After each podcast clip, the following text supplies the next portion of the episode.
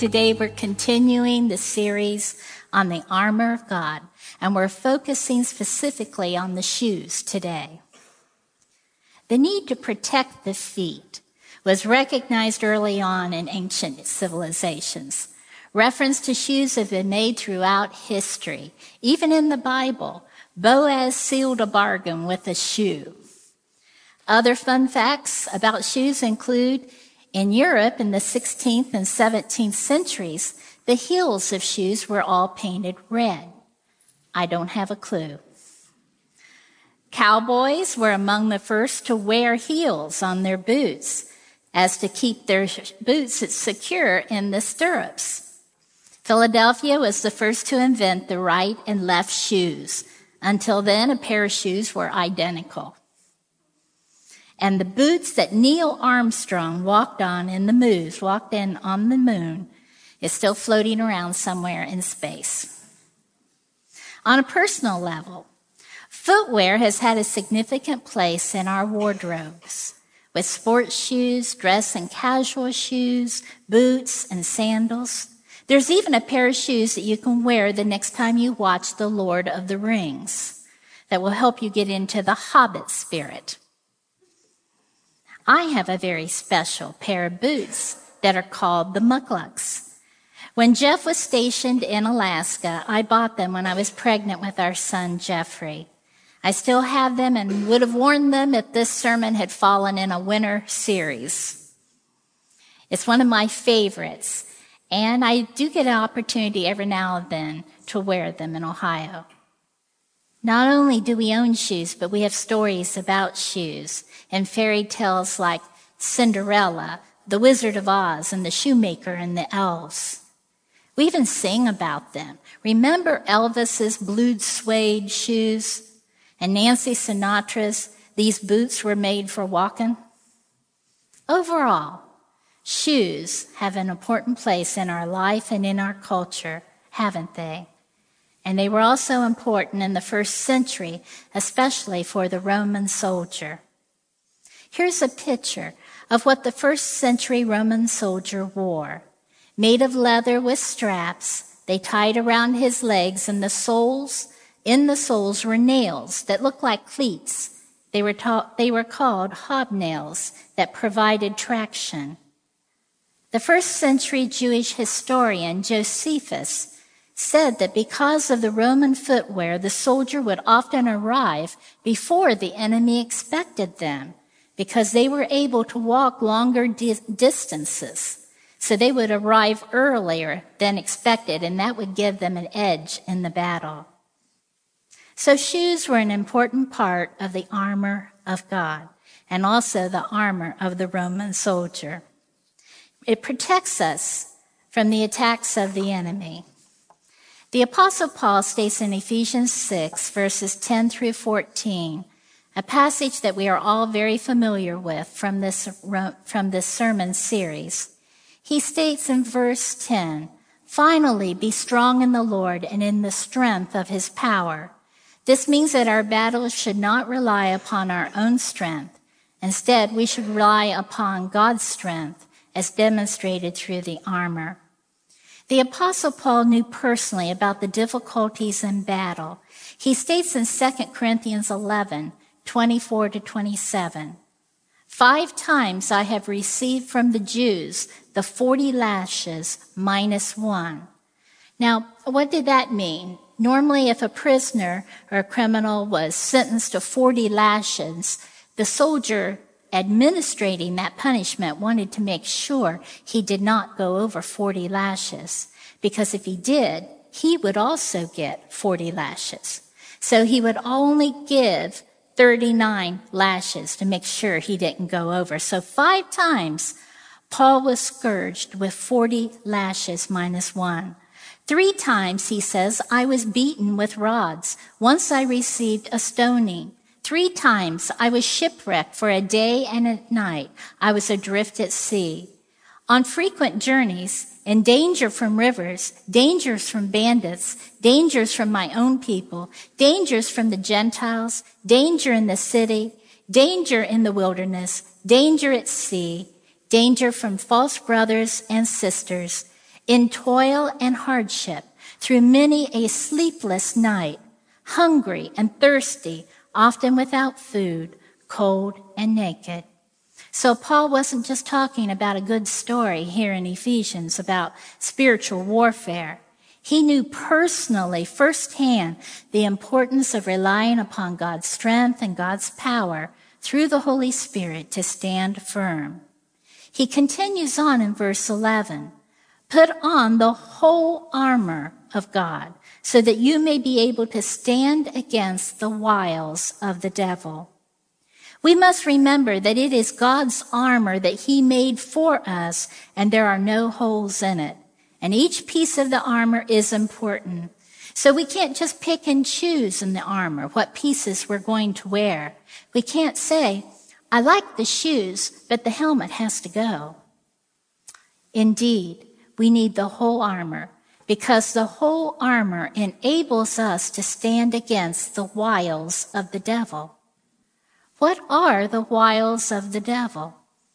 They are his lying enticements and tricks that are designed to lead us astray. And we need God's full armor to enable us to resist.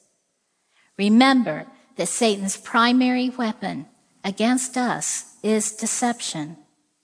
Paul goes on to explain, for our struggle is not against enemies of blood and flesh, but against the rulers, against the authorities, against the cosmic powers of this present darkness, against the spiritual forces of evil in the heavenly places. Although unseen to us, Satan has a hierarchical empire that controls and coordinates his kingdom. Our growth group read a fascinating book called This Present Darkness by Frank Peretti. It was a fictional story.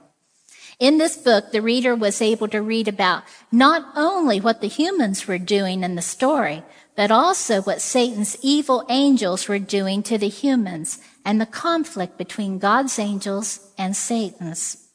The story made us pause and think about what might be going around, what might be going on around us in the spiritual realm. In resisting Satan and his army of angels, we need to understand that our battles are with them and not with other humans. But rather our battle are with the angels that the, that the demons that are using those humans. In fact, those people actually need our help. So it is essential for us to understand who the enemy really is. Jeff and I had the privilege to meet Jacob Jake DeShazer and have dinner with him. He was a part of the Doolittle Raiders in World War II, and he is a real Christian and American hero. Right after bombing the bombing of Pearl Harbor, the U.S. wanted to send a message to Japan that Japan wasn't safe from being attacked too. So a series of, well, no, not a series, but a secret mission was created under the command of General Jimmy Doolittle to bomb Japan. Jake was a part of that mission and it was successful. But afterwards, his plane went down and he, along with a few other crew members, were captured. Now, Jake had grown up in a Christian home. In fact, his denomination was very similar to ours, the Church of the Nazarene. He was part of the Free Methodist Church. And although he grew up in the church and with devout Christian parents, he never accepted Christ as his Savior. So he was not a Christian when he was captured. After capture, he and the other crew members were sent to Tokyo and then was held in a series of POW camps in Japan and China. For 40 months, 34 of those months in solitary confinement. He was um, beaten severely. He was malnourished. Three of his crew were executed by a firing squad, and another died of slow starvation. While in those camps, Jake received Christ, and God began a work of love in his heart for the Japanese people. Before his release, he already knew that God wanted him to go back to Japan as a missionary. Then on August the 20th, 1945, He was finally released when American soldiers parachuted into the camp.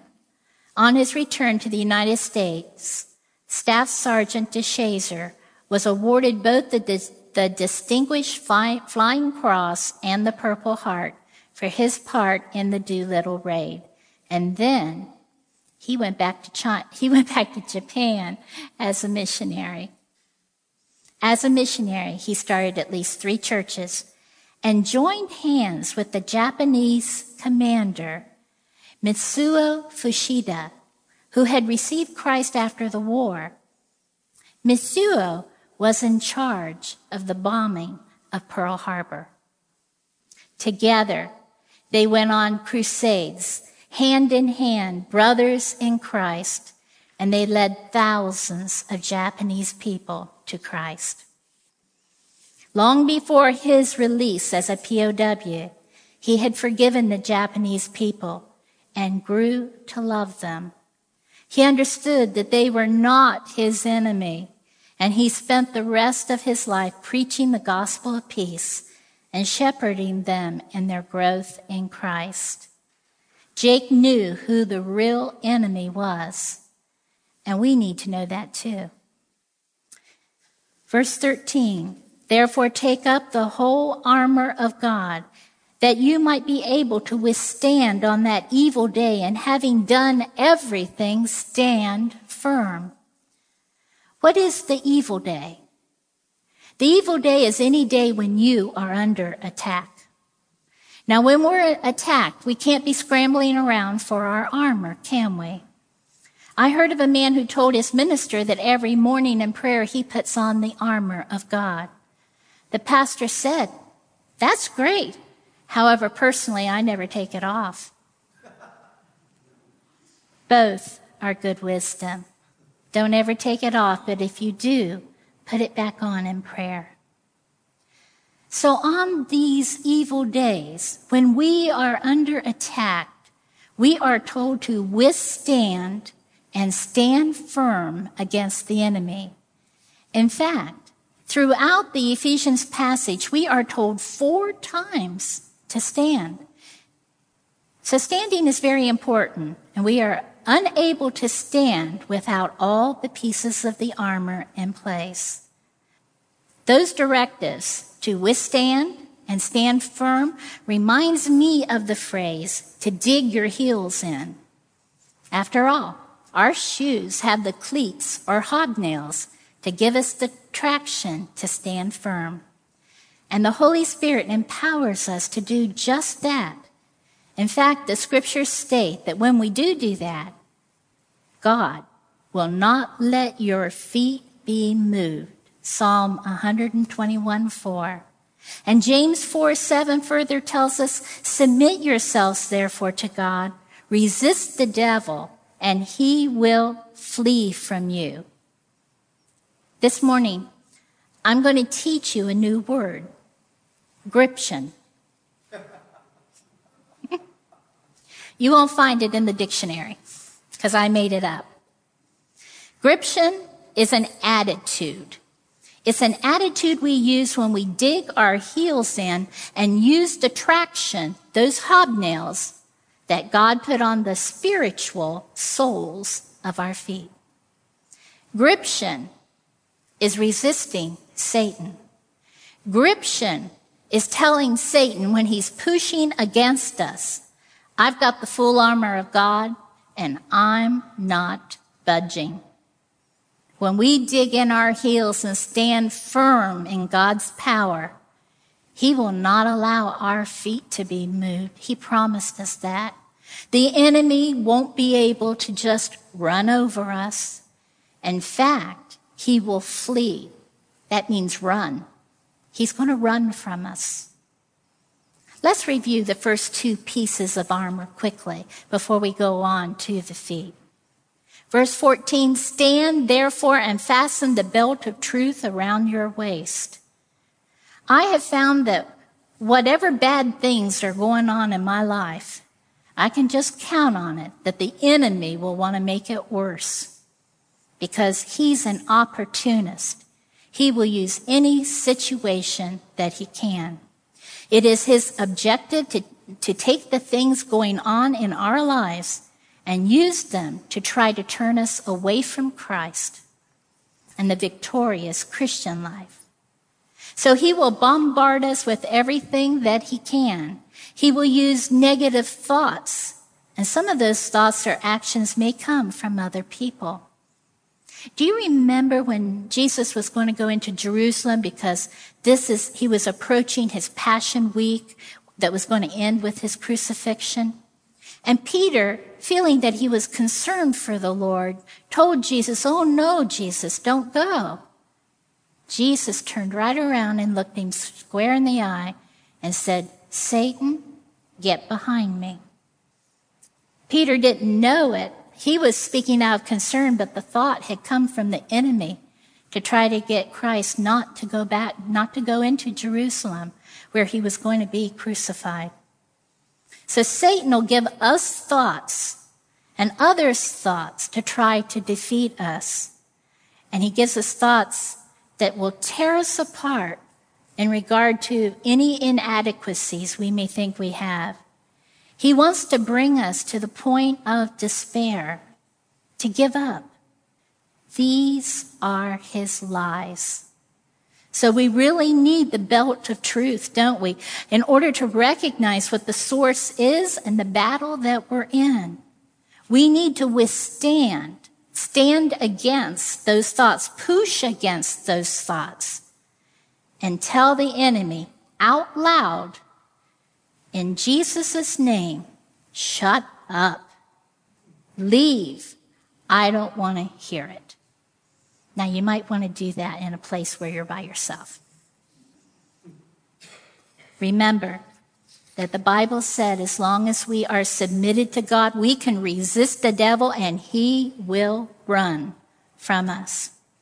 When we do that, the general situation that we're in may in and of itself not get any better, but we won't have Satan there bombarding us, making it worse, and we can have peace even in the middle of a stormy situation.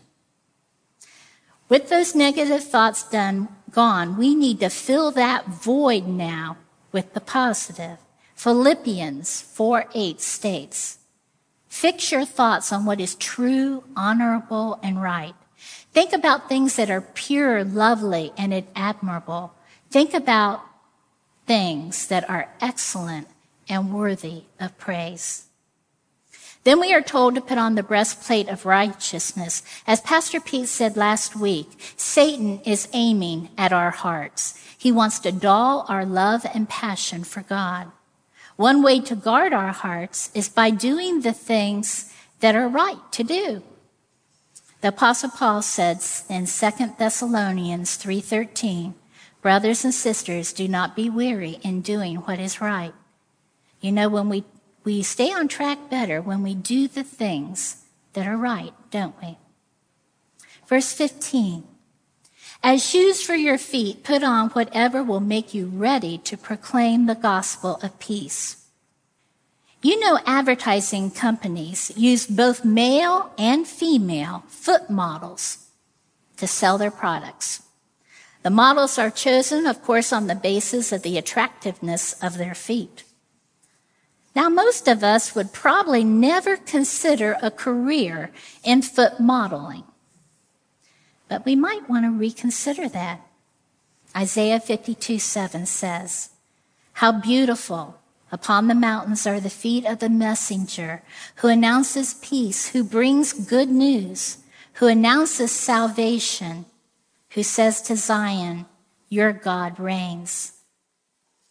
Did you know that you can have gorgeous feet? And some of you probably already do. In fact, you may, you, you might be able to be a spiritual foot model but this morning, let's just keep our shoes on. You know, a POW camp is not the usual place for a foot model to go to prepare for their career. But God used it to prepare Jake Shazer's feet with the gospel of peace for his mission. Another wonderful example of This is found in the recent movie, Hacksaw Ridge. It is based upon the true story of Desmond Doss, an American pacifist combat medic who was the only World War II soldier to refuse to bear arms or weapons of any kind.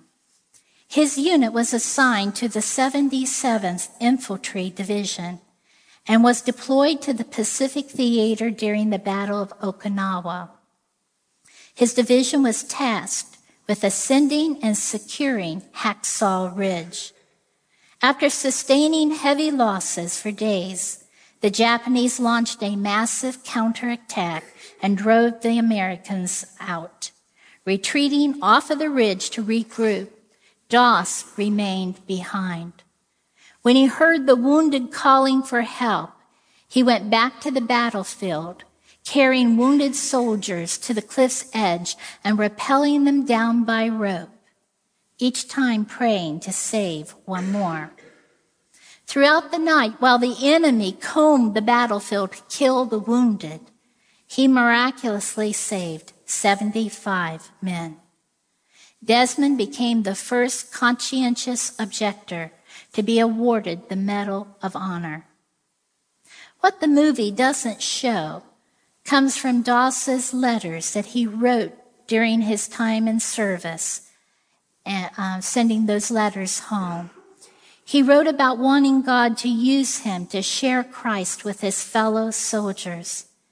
He was not just there on the battlefield to save, physically save lives, but he was also there on the spiritual battlefield to share the gospel of peace.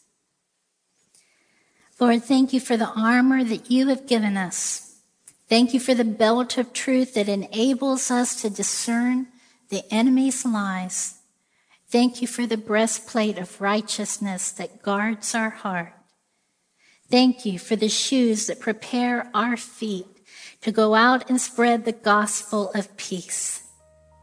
Through the coming weeks, Lord, we look forward to learning more about the shield of faith, the sword of the Spirit, and the helmet of salvation. And thereby, Lord, we ask to incorporate these things into our lives that will enable us to stand, resist the enemy, and to bring the good news of the kingdom and bring in one more. Amen.